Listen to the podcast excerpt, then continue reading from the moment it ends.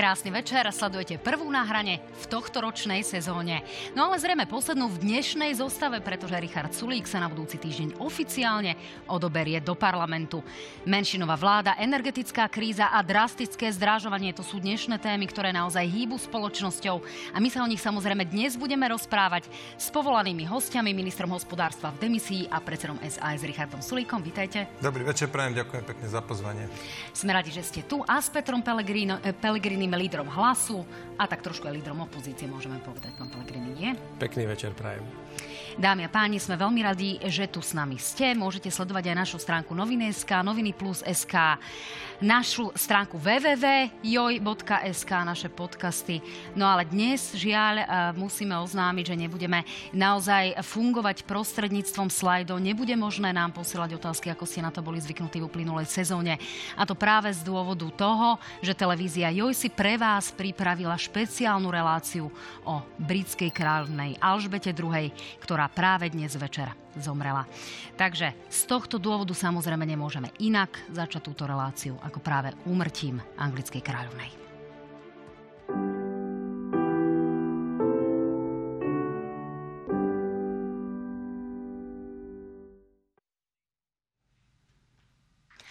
Tak páni, bola to naozaj mimoriadná osobnosť svetovej diplomácie, svetového spoločenského života, ale predovšetkým svetovej politiky. Bola aj na Slovensku. E, nieslo známku veľkej noblesy a naozaj takej kultivovanosti. Prečo bude teda Alžbeta II. svetu chýbať, pán Sulík? Preto, lebo to bola osobnosť storočia, prežila 15 britských vlád, bola taký ten, ten, ten tá veľká skala v tom rozvírenom e, svete a taký ten majak pre veľké množstvo ľudí. Chcel by som na tomto mieste aj vysloviť úprimnú sústrasť e, kráľovskej rodine. Pán Pellegrini, ako to vnímate vy a čo je možno tej odkaz anglickej kráľovnej, ktorá odchádza a s ňou aj jedna veľká éra? Chcem vyjadriť úprimnú sústrasť naozaj všetkým občanom Veľkej Británie, vrátane kráľovskej rodiny a chcem povedať, že e, britská kráľovna a ten jej odkaz asi bude spočívať aj v tom, že svojim vystupovaním, svojim e, dôstojným reprezentovaním Veľkej Británie vlastne prispela k tomu, že občania Veľkej Británie boli a sú hrdí na svoju krajinu.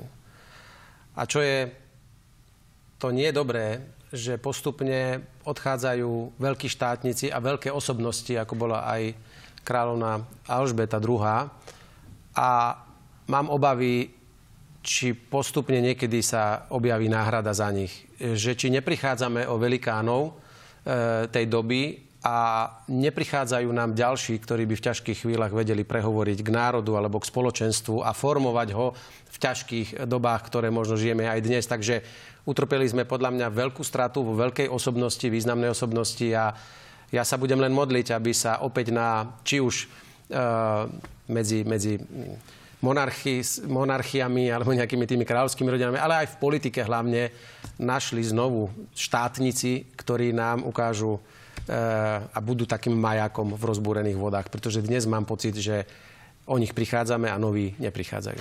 Tak odchádzajú veľké osobnosti. Naozaj nedávno umrel aj veľký štátnik Gorbačov. E, slovenskí ústavní činitelia sa už naozaj vyjadrili, vyjadrili úprimnú sústrasť a akúsi spoluúčasť nielen rodine, ale naozaj britským občanom a všeobecne občanom Commonwealthu. E, takže Uvidíme, čo teda bude následovať v tejto chvíli. Vieme len to, že následovníkom trónu bude britský princ Charles, ktorý v tomto okamihu už bude oslovovaný ako kráľ Karol III. By som si ešte jednu vec doplniť. Ja si nespomínam, že za tých 70 rokov najdlhšie vládnúci monarcha britskej monarchii, že mala jediný škandál. Tak ja, ja čo tak akože vnímam, to možno, že posledných 30-40 rokov, už aj keď som v Nemecku žil, ja si nespomínam, že ona osobne by mala nejaký, a to je akože ukrutne dlhá doba na to, že a to je vlastne tak potom taký ten vzor pre, či už pre obyvateľov, pre zvyšok kráľovskej rodiny.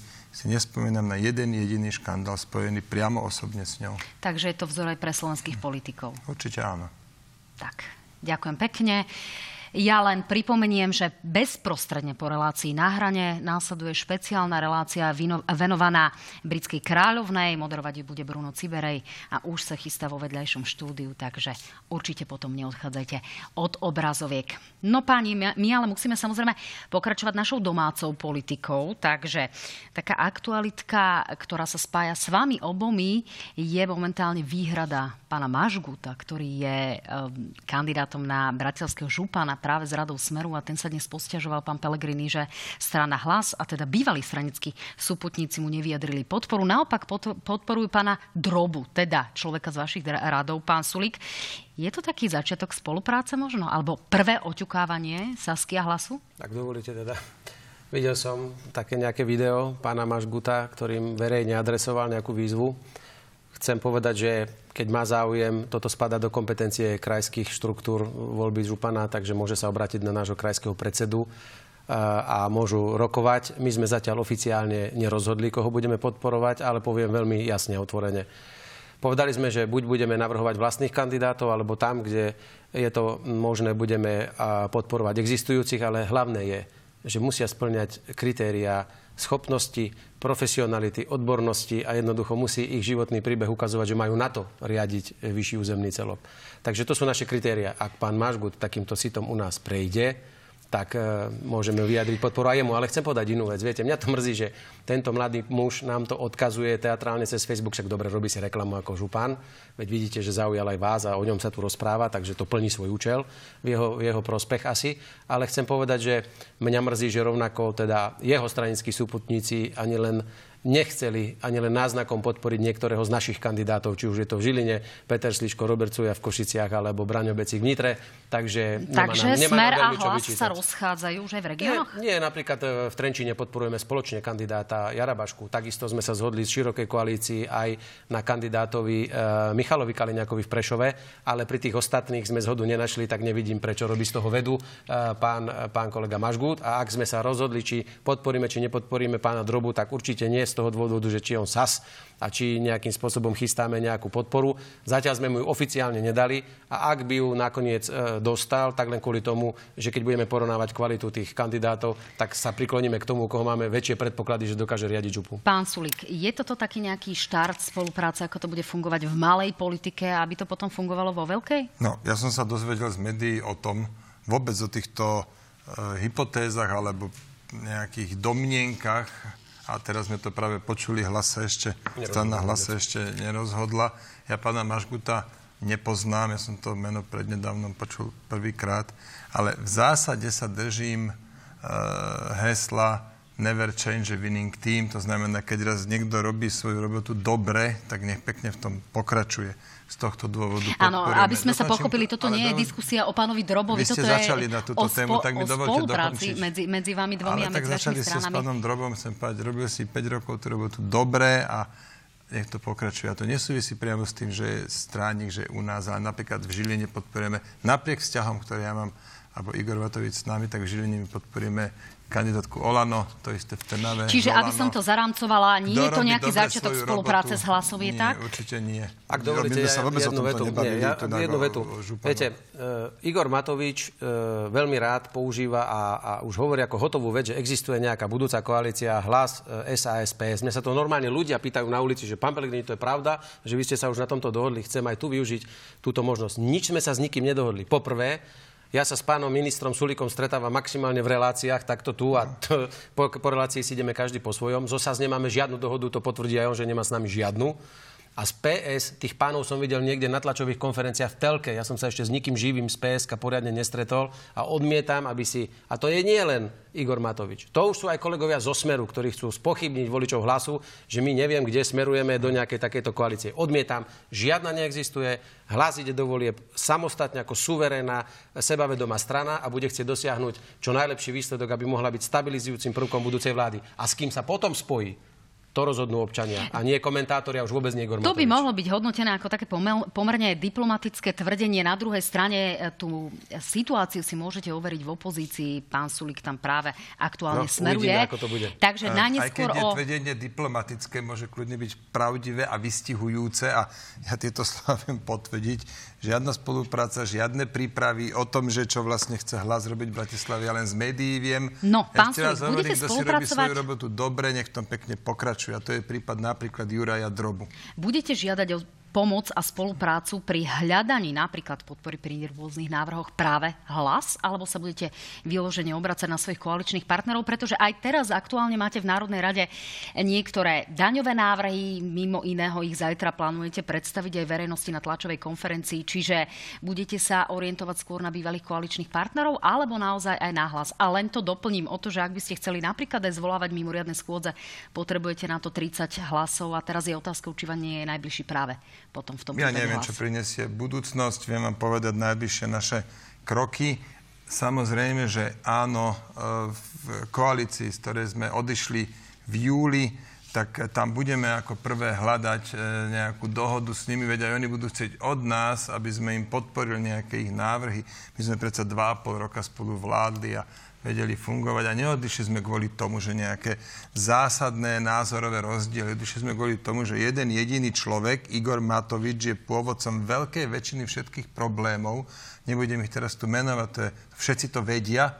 A e, ak, jasné, ak oni teraz budú potrebovať podporu od nás e, a my teda tiež budeme chcieť podporu od nich a ja si myslím na tejto báze aspoň sa pokúsime fungovať. Ale ako to fungovať bude, v tomto momente povedať neviem. No a o tých návrhoch, ktoré predkladáte zajtra verejnosti, tak o tých ste už rokovali s koaličnými partnermi, alebo im to oznámite cez kamery a budete čakať, že ich podporia? Nie, my sme už v minulosti, ešte keď sme boli v koalícii, sme, o tom, sme sa o tomto bavili, to sú štyri daňové návrhy, dovolte mi povedať jeden. My navrhujeme zvýšiť daň z liehu v tom istom rozsahu, to bude nejakých 70 miliónov eur vyšší výnos, tak v tom istom rozsahu chceme znížiť DPH pre gastro z 20 na 10% máme to zrátané, predložili sme, k tomu to bude zajtra tá tlačová beseda, sú tam aj ďalšie takéto, takéto dvojičky, že zvýšiť daň, ale v zápäti alebo súčasne s tým inú, inú znížiť. A pokiaľ ako ich teda poznám, tak vedia o tých návrhoch samozrejme, tak mali by to podporiť. Konec koncov, oni budú seť podporu od nás zase pre ich veci, čiže ja si myslím, tu kľudne môže dojsť do, k dohode aj bez hlasov strany Hlas alebo strany Smer. Avšak, ak sa oni rozhodnú to podporiť, lebo si povedia, to je dobrá vec, tak budem len rád. A to nám pán Pelegrini môže práve v tejto chvíli povedať. No, mňa bude skôr zaujímať a my v hlase budeme veľmi pozorne sledovať, ako to vlastne s tou Saskou v tej opozície bude, či to bude poloopozično-koaličná strana, či čo, či nejaký mačkopes, lebo opozícia je, vie presne, ako sa má správať voči vláde, koalícia vie, ako sa má správať v rámci koalície. Takže Zatiaľ to tak vyzerá na také dejchánky, že my sme si tak ako odišli oddychnúť, nebudeme zodpovední za výkon, ale sme ako takí nejakí podporovatelia tejto vlády. No neviem si to dosť dobre predstaviť, ale to musia vedieť v Saske a ukáže čas. Ja osobne si myslím, a videl som to v priamom prenose, parlament nedokázal fungovať niekedy ani keď mali 93 musel čakať niekoľko dní, kým sa dohodnú, presúval zákony zo schôdze na schôdzu, nevedeli sa dohodnúť na veci, keď bolo ich 93, teraz ich je 70. No tak možno úprimne áno, schôdza sa otvorí a schváli sa prijatie e, tých dvoch severských krajín do NATO. V poriadku, aj my zahlasujeme, to je ich právo, Slovensko nemá im prečo v tom brániť. Ale potom, čo nastane, ja som veľmi zvedavý a ja môžem hovoriť o tom, že ideologicky nemáme nič proti tomu, aby sme zvýšili daň na alkohol a na tabak. A samozrejme, bol to hlas, ktorý už počas pandémie navrhoval znížiť DPH pre gastro. My sme to dokonca, dobre, to sa mi my sme, my sme dokonca navrhovali počas tej krízovej obdobia na 5, rok, na 5% do konca tohto roku a 10%, aby to bolo rovnako ako v hotelových službách od budúceho roka. Takže ja s takýmto návrhom problém nemám. Na druhej strane, ale odkazujem veľmi jasne. Aj Saske, ale aj vláde že my v hlase, a myslím si, že nikto v opozícii nebude pre nich podržtaška, že oni si navymýšľajú svoje zákony, oni sa dvaja nebudú schopní dohodnúť a my im budeme držať stafáž držať, držať chrbát. My budeme si robiť svoju opozičnú robotu dobre a verte, že si ju budeme robiť dopodrobna dobre a budeme čakať každé jedno hlasovanie, akým spôsobom a ako chce táto vláda no. so 70 poslancami vládnuť. Bude to, to zrejme e, divoká schôdza práve preto, pretože tam budú aj rôzne návrhy typu e, vlajky na budovách a podobné záležitosti, takže to môže byť naozaj ešte e, pomerne vášnivé v tom parlamente. Nech sa páči, doplňte. Ja a ideme teda k vášmu nástupcovi. povedať kratučku poznámku, že Švedsko a Fínsko do NATO tam niečo diskutovať.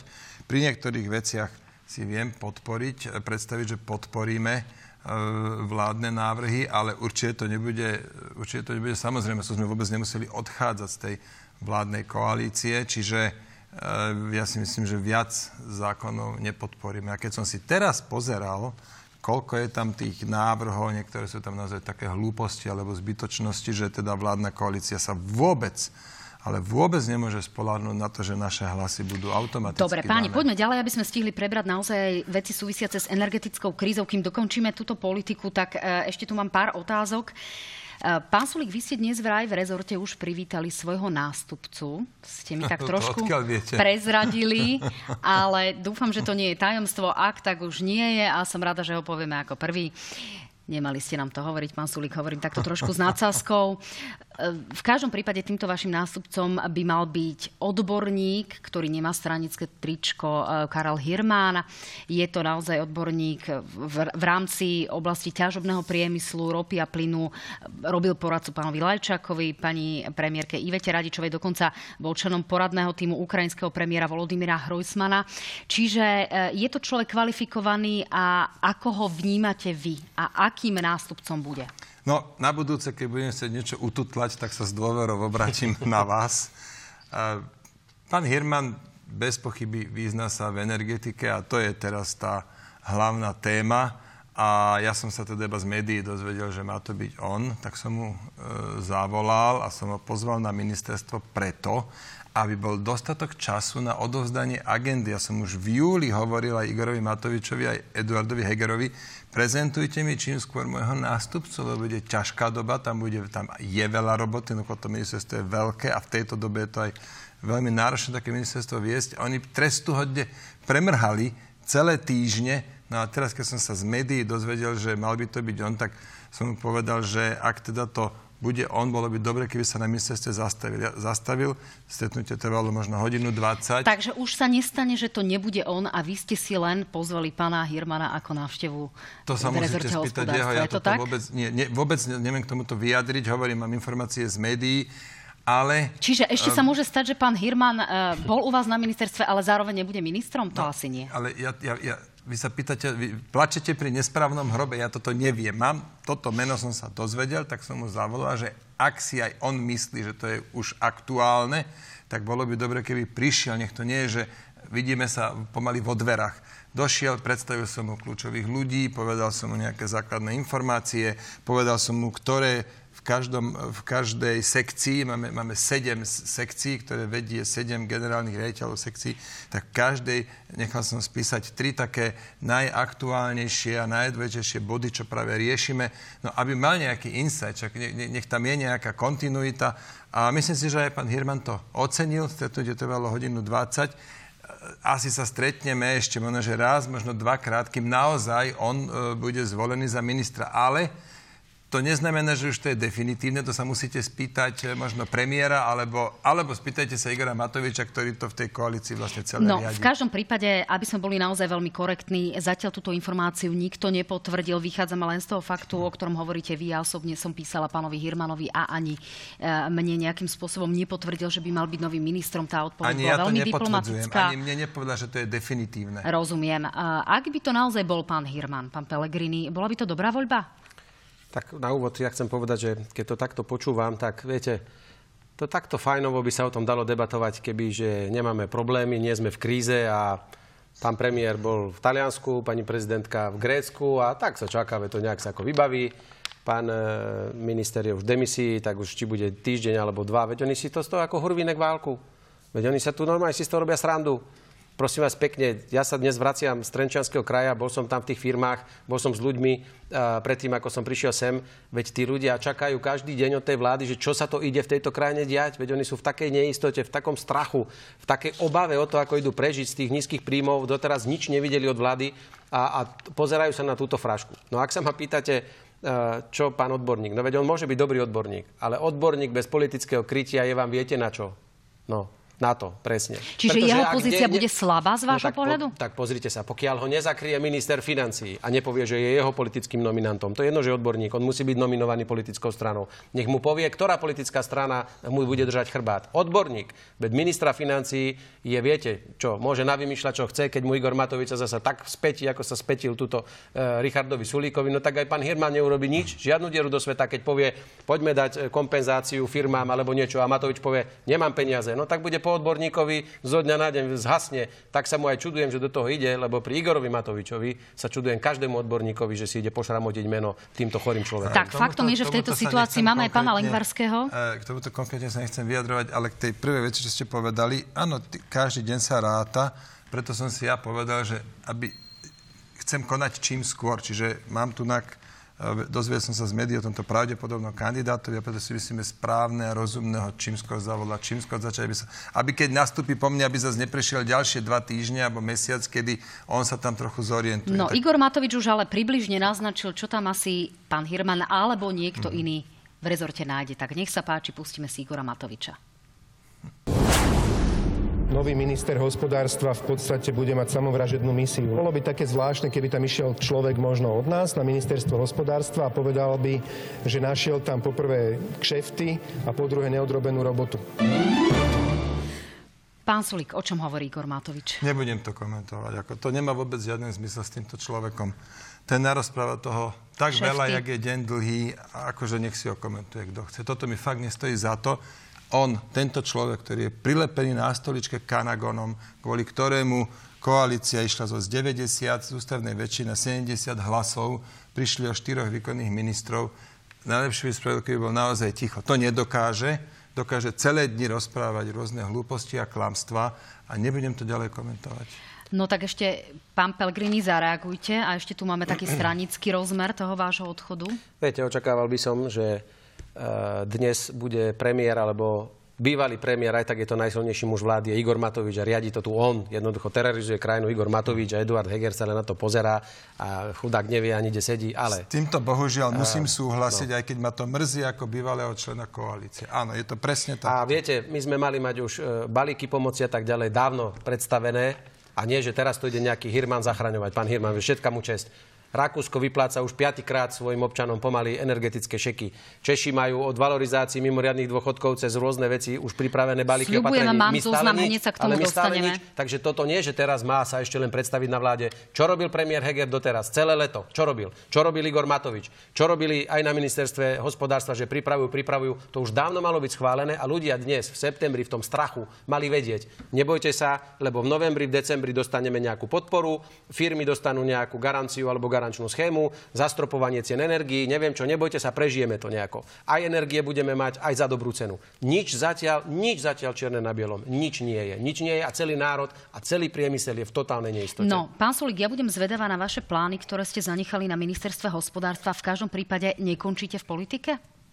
Ja nie. Pýtam sa aj preto, prečo, eh, čo vlastne hovoril eh, pán Leško, politický komentátor, dlhoročný, aktuálne spolupracujúci s denníkom N, práve v tejto relácii v útorok. Tak nech sa páči, vypočujme si to.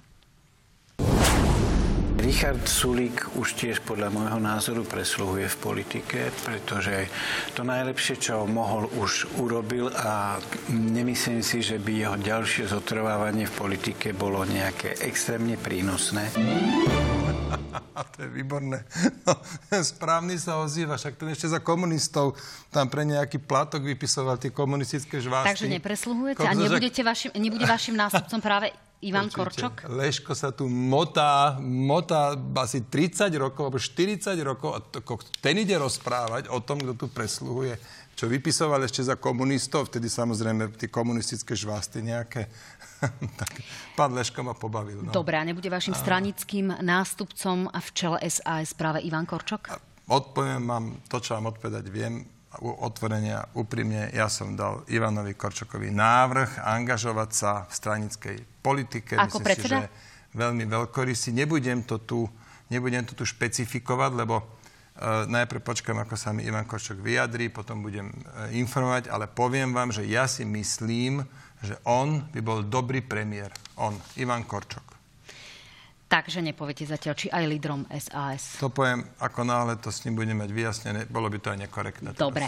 Tak páni, poďme k tomu zdražovaniu a k tým energetickým návrhom. Ja si zatiaľ pomôžem e, výdavkami, ktoré majú ľudia v súvislosti s aktuálnym zdražovaním televízia JOJ a práve relácia na hrane si e, v agentúre ako objednala prieskum, ktorý v auguste ukázal, že ľudia sa naozaj e, začali obmedzovať, začali šetriť pri zdražovaní. Tuto už vidíme, potraviny obmedzuje takmer 30 ľudí, ďalší sa obmedzujú pri e, používaní energií, elektrina, plyn, voda. Tu uvádza e, to šetrenie 21,8 ľudí, tankuje menej 21,5% ľudí, na dovolenky chodí menej 17,5% reštaurácie obmedzuje 16,5% oblečenie 16,3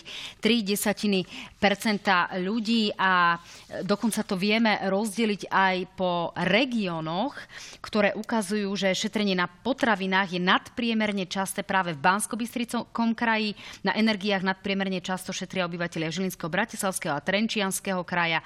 No a tankovanie je obmedzované nadpriemerne často hlavne v Košickom a Žilinskom kraji. Zase nakupované oblečenie bolo ako obmedzované, eh, uvádzané práve eh, ľuďmi v, v Bratislavskom kraji. Spomedzi voličov jednotlivých politických strán odpoveď nešetrím sa nadpriemerne často uvádza najmä eh, u voličov strán SAS a Republika. Šetria vaši najmenej? Ja toto neviem. To je prieskum, ktorý teda bol robený s nejakými otázkami, ja som ho neštudoval. Ale asi ale... vnímate, že ľuďom treba pomôcť. Je to no, tak? Bez debaty áno, len viete, uvádzajú, petina, viac ako petina uvádza, že šetria na pohonných motách a nakoniec, keď si pozriete, že koľko sa reálne tých pohonných mot predalo, tak zistíte, že sa ich predalo viac. Tak preto aj opatrenie s týmito s týmito číslami. Ale áno, v zásade tá doba je extrémne náročná, lebo máme tu infláciu, o akej, sa nám ešte dva roky dozadu ani nesnívalo. Obrovská inflácia, ale nielen na Slovensku. V Čechách je až 17, ako, to sú normálne, že masaker tie čísla. V Maďarsku je veľká inflácia, v Polsku, v Európskej únie toto jednoducho je celoeurópsky problém. Rozumiem, Toto pán Sulik, ale aby som to skrátila, tak naozaj, ako začal pán Pelegrini hovoriť, e, krajiny rozdávajú energošeky. E, máme tu 300 eurový energošek, ktorý napríklad e, zvažujú v európskych krajinách naši susedia. Polsko vyplatilo 630 eur každej domácnosti. Rakúsko napríklad, kde nemajú regulované ceny, vyplatí 500 eur na dospelého, 250 na dieťa. Niektoré regióny dokonca ešte nad rámec priplatia týmto ľuďom. Takže Nemci zase 300 eur zamestnaným a dôchodcom, nezamestnaným 200 eur, deti dostanú 100 eur. Čiže kde sme my, pán Sulík, a na čo vlastne čakáme? No, dve veci. Najprv teda k tým energiám, tu sa aj pán Pelegrini pýtal, že teda čo robíme na ministerstve hospodárstva, alebo čo sme robili.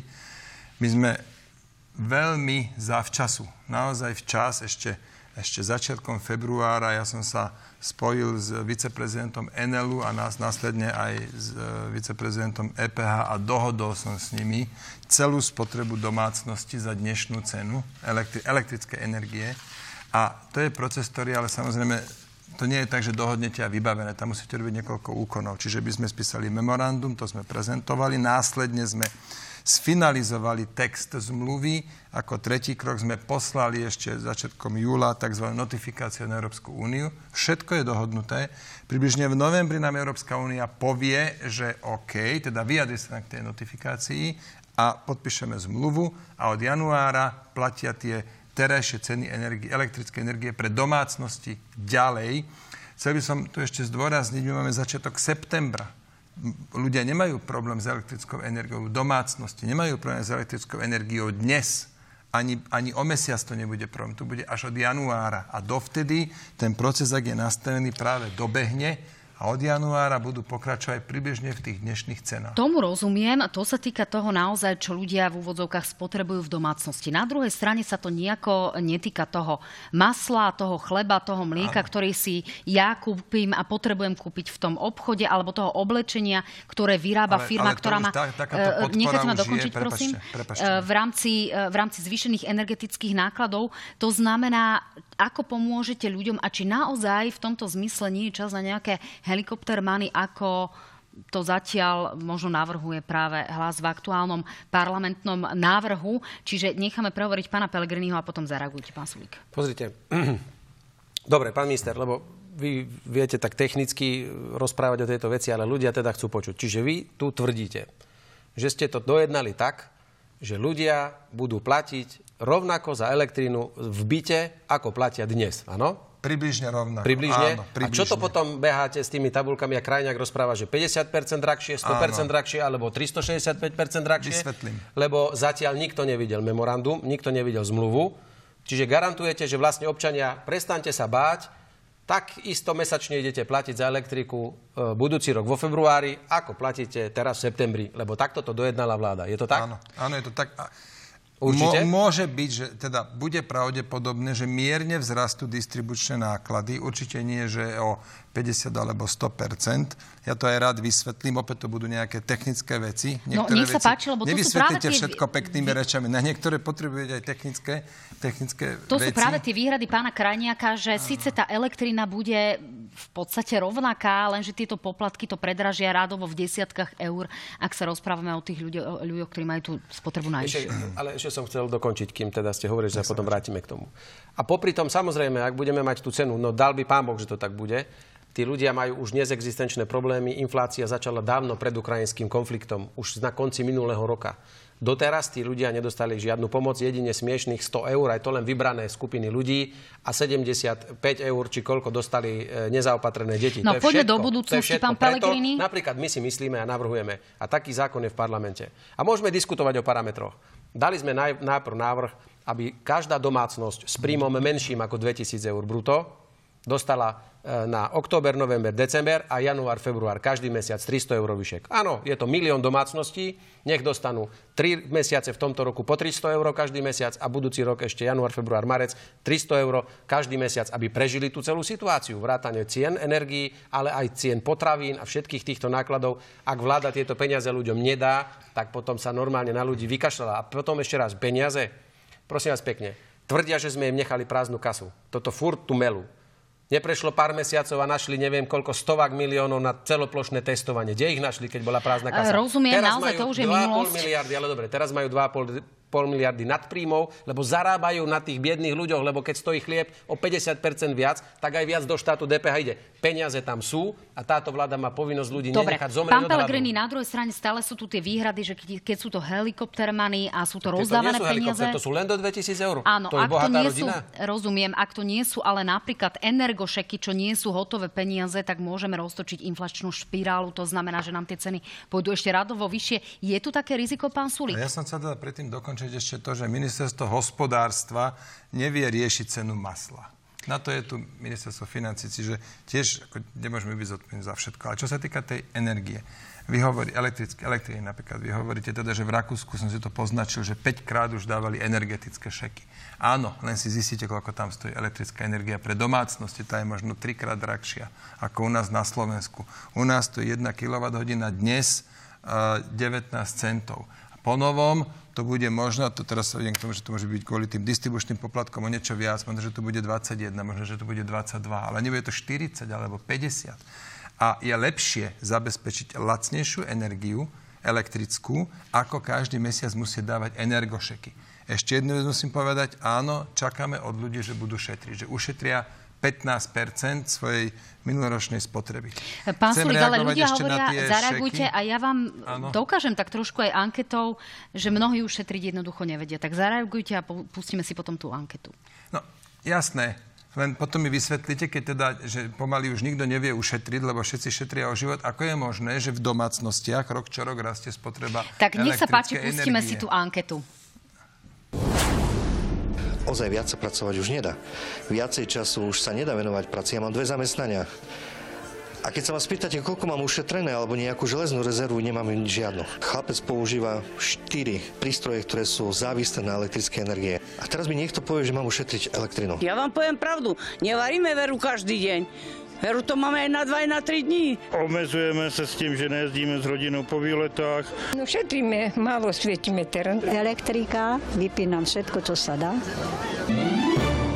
No, uh, pán Sulík, faktom je, že ľudia, ktorí naozaj majú hlboko do peňaženky, šetria už teraz. Tu sa môžeme rozprávať o tom, že šetriť môžu tí, ktorí si vykurujú bazén aj v zime.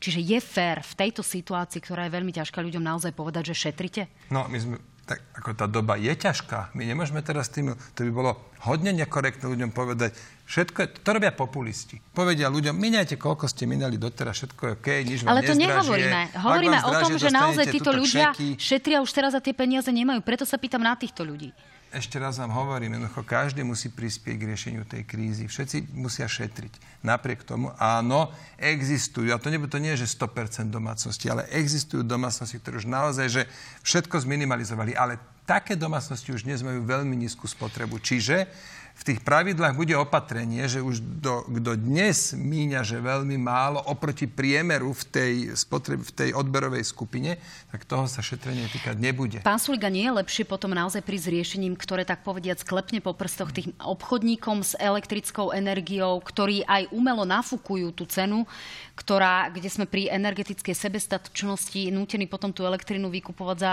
naozaj mimoriadne vysoké ceny. My sme s takým riešením prišli pre domácnosti a to tak, že sme elektrárňam, pohrozili sme im daňou, e, extra daňou v januári ešte, a oni vtedy pochopili, že dobre spravé, keď sa s nami dohodnú. A elektrárne sme povedali, nepredávajte to nejakým obchodníkom po 60-70 eur. Pekne to rezervujte a predajte to domácnostiam po 61,20. Čak presne to sme spravili. No, Tú uh... elektrínu 6,15 terawatt hodiny, tá pôjde domácnostiam. Áno, musíme v, distrib- v oblasti distribúcie ešte doriešiť nejaké veci, ale všetko je na ceste, veď máme ešte do 1. januára čas. No a čo sa týka tejto distribú- pardon, distribúcie a čo sa týka nejakých opatrení vo vzťahu k obchodníkom a priekupníkom, tak práve v tejto relácii povedal eh, Boris Kolár pred dvomi týždňami, že je na mieste aj znárodnenie, zoštátnenie a treba sa tým zaoberať. Je také niečo v hre, pán Pellegrini? Pozrite, ešte sa vrátim na úvod. Viete, eh, aké kalkulácie potrebujete, pán minister? sú dnes, choďte do, na ulice a opýtajte sa, ja som dnes stretol kopec ľudí, ktorí mi povedali, odrobili pre tento štát 40 rokov. Dostali dôchodok možno nejakých 330 eur. Keď zaplatia všetko, čo majú zaplatiť, lebo už žijú sami, e, žiaľ Bohu, zostane im 70 eur na žitie. Tam čo ten chudák, ten nevie, či môže si kúpiť lieky alebo meso a sa modlí, aby nemuseli ísť zubárovi, lebo jednoducho skolabuje mu rodinný rozpočet. Takto ľudia dnes trpia. Tam okamžite im musí ísť finančná pomoc, aj keby hneď elektrika zostala lacná, aj to, čo, ak ste to vybavili, ako tvrdíte. To ukáže čas. Ale ešte aj popri tom tým ľuďom potrebujeme dať dotáciu, potrebujeme sanovať aj seniorov, aj tých ľudí, ktorí pracujú za mierne peniaze, aj tie matky samoživiteľky, aj kadekoho, tí ľudia biedne žijú, videli ste to tam. To ich máme nehať len tak a povedať, no, že ale v Rakúsku je drahá elektrina. Mne je jedno, koľko stojí v Rakúsku elektrina. Tu tie ženy s plačom mi hovoria, No ale buďme konkrétni, aby sme nevytlkali nejaký Ideme politický naspäť. kapitál. Ale to nie je politický tak... kapitál, to ja opisujem život po... bežných ľudí. Rozumiem, to sme si ukázali, ja, ja to bola moja úloha, pán Pelegrini, čiže povedzte konkrétne opatrenie, povedzme, vo vzťahu k priekupníkom, k obchodníkom. Či by ste boli aj za takéto tvrdé opatrenie, o ktorom hovorí Boris Tu sa ukazuje priamo v priamom prenose, ako ten, ktorého teraz všetci vzývajú, že nás má spasiť, Mikuláš Zurinda, čo spôsobil rozpredal tento strategický e, e, segment, rozpredali elektrárne, rozpredali všetky kľúčové veci. Keby dnes boli v rukách štátu, tak sa nepýtame talianského investora, že či Takže nám predá elektrínu. To sa dá urobiť aj inak. To nehovorím teraz tu, že socialistické znárodenie, bože chráň. To sa musí robiť za odplatu, to nie je len tak, že niekomu zoberete firmu. Ale chcem sa spýtať pána ministra, aj keď on zasa mi povie, že to asi nie je úloha. Zabudli sme, pozeráme sa len na našu uh, atomovú elektráreň a, a neviem čo, slovenské, či slovenské elektrárne. A čo robí pán Budaj s vodohospodárským e, podnikom? Tam máme vodnú elektrárne Gabčíkovo. Čisto 100% e, vo vlastníctve štátu. 2 teravaty. 2 teravaty ročne, 2 či 2 teravat hodín uh, ročne. To je mega elektriny. Kde je? Kde je? Nech nám Budaj povie, komu ju predal priekupníkom, prečo im nezoberie? To je naša no, štátna tak sa na to opýtame pána Budaja. Pán Sulík, e, zároveň, ako hovorí Igor Matovič, bude tu veľa natiahnutých rúk. Faktom je, že o pomoc uh, žiadajú a prosia už firmy, školy. Uh, vieme, že už zatvárame rôzne spoločnosti, ferozliatinárske závody majú problém, problém má Slovalko, prepúšťa sa vo VSŽetke. Čiže čo ďalej? Ako pomôžete im a čo sa stane, keď my aj napríklad aktuálne aktuálne riaditeľka jednej školy povedala, máme peniaze na elektrinu, na dva mesiace nevieme, čo potom bude. A chcem teda najprv reagovať na tri veci konkrétne. Najprv privatizácia elektrárny. No, ja som nikdy so žiadnou privatizáciou nič nemal. Ja som pred rokmi robil pre Mikloša daňovú reformu, to bolo všetko. Ale dnes, po tom, čo som 2,5 roka e, bol ministrom hospodárstva a v týchto ťažkých dobách, tak môžem povedať, že privatizácia elektriny bola jedna obrovská hlúposť, a to najmä preto, lebo jadrové zdroje štát, to, ne, to nepatrí do rúk súkromníkom. To, to, či už keď ide o palivo, či keď ide o povolenia, to aj tak bez štátu sa nevie pohnúť. To sme teraz čestvo zažili pri tých embargách z Ruska, keď sa to dovážalo. Extrémna hlúposť. A obzvlášť, keď tie elektrárne boli tak škandalózne privatizované ako za čas Ivana Mikloša. To je jedna vec, čo som sa povedal. Druhá vec, áno, Štát vlastní vodohospodársky podnik, ktorý rok čo rok vyrobí cez 2 terawatt hodiny. To, sú, to je vlastne tretina spotreby všetkých domácností.